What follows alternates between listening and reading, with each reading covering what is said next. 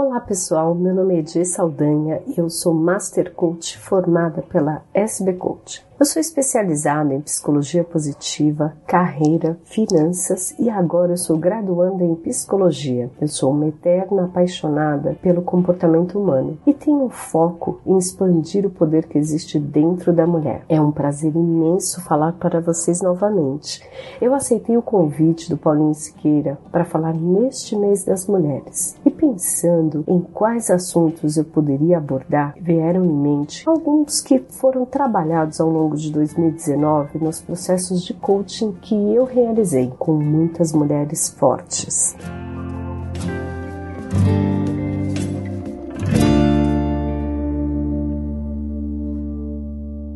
Você está ouvindo o Coachcast Brasil. A sua dose diária de motivação.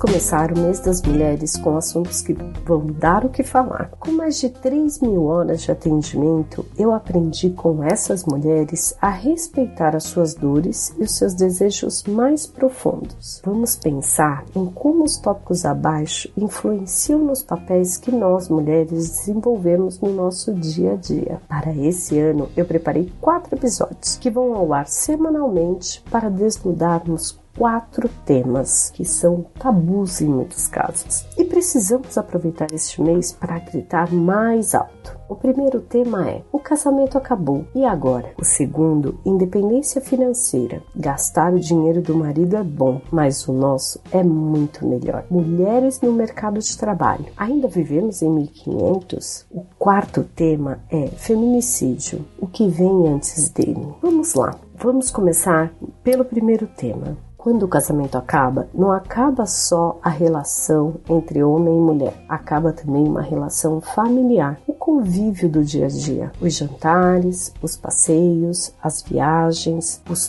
planos futuros em conjunto. Nesse episódio, vamos falar do impacto não só na vida familiar, mas especificamente na vida da mulher. Primeiro, eu quero contar uma história para contextualizar. Uma amiga, depois de 10 anos de casada, dois filhos, um menino e uma menina, um dia ela se apaixonou por outra pessoa e decidiu que iria viver esse amor. Ela decidiu não só deixar o marido, mas deixar o casal de filhos com o pai. Vocês conseguem imaginar o quanto ela foi julgada pela família e pelos amigos? É, foi uma fase difícil. Ela suportou a dor de ficar longe dos filhos e a crítica constante de todos. Quem, não ouvindo esse episódio, pensou, por um instante que seja, como assim ela deixou os filhos? Pois é, por mais que você não seja preconceituosa, deve ter passado pelo seu pensamento por um instante, porque a sociedade impôs que as mulheres fiquem com os filhos e geralmente as mães não querem abrir mão mesmo deles, porque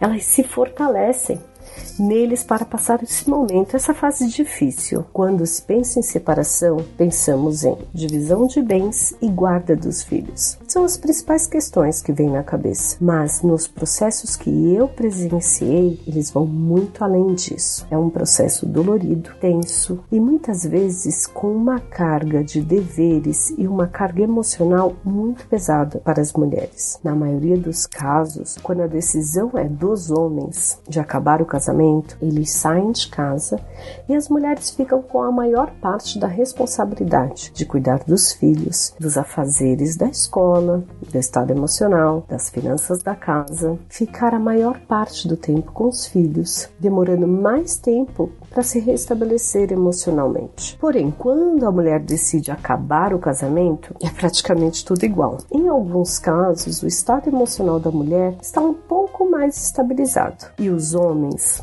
bem, eles continuam geralmente com as suas vidas, sem se preocupar com os cuidados diários dos filhos, das atividades domésticas. Em uma opinião pessoal, os homens são providos dessa sorte. Mas por que sorte? Porque essa responsabilidade foi incumbida para as mulheres durante séculos. E tem um ponto em que as mães não querem abandonar suas crias. Uma separação geralmente é muito dolorosa, e ficar sem os filhos para a mulher é mais dolorido ainda. Não podemos aceitar essa posição feminina com passividade. A vida mudou. As mulheres têm tantas responsabilidades profissionais quanto aos homens, e os filhos são 50% de cada um. A responsabilidade deve ser compartilhada. Eu imagino que essa mudança levará a investimento de energia e paciência. Afinal, séculos de comportamento não podem ser mudados do dia para a noite. Então, para começar essa mudança, vamos falar sobre alguns pontos que podem ser analisados e discutidos para o bem da ex-família, se é que isso existe. Bem,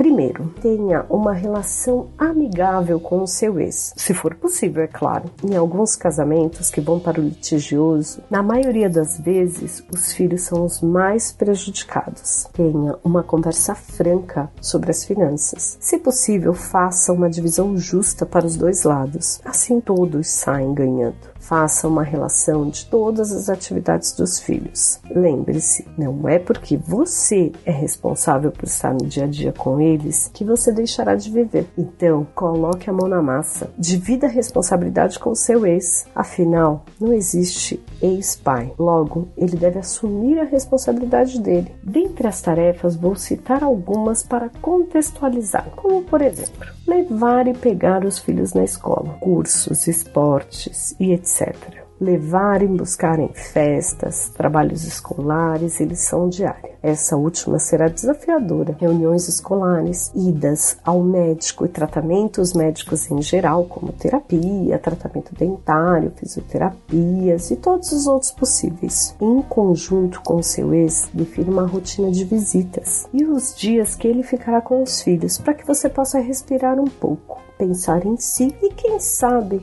arrumar um outro namorado. Não pense em se casar ainda. Pense em como criar essa rotina para passeios, viagens e tudo que envolver os filhos. Divida com o seu ex as angústias que os seus filhos estão passando, sem culpar e nem julgar. Lembre-se, se vocês eram uma família, podem ter vivido por anos em paz. E não é porque o amor acabou que a paz deve dar lugar à guerra. Se nada disso der certo, possivelmente você e seus filhos terão meses conturbados. Busque ajuda profissional de psicólogos para você e para seus filhos. Procure uma boa advogada e peça aos céus para acabar logo tudo isso. Agora, se você não tem filhos e o casamento acabou, aproveite para viajar, conhecer novas pessoas, fazer novos amigos e principalmente se amar. Ligue aquele botão vermelho e vá curtir a sua vida, porque você merece.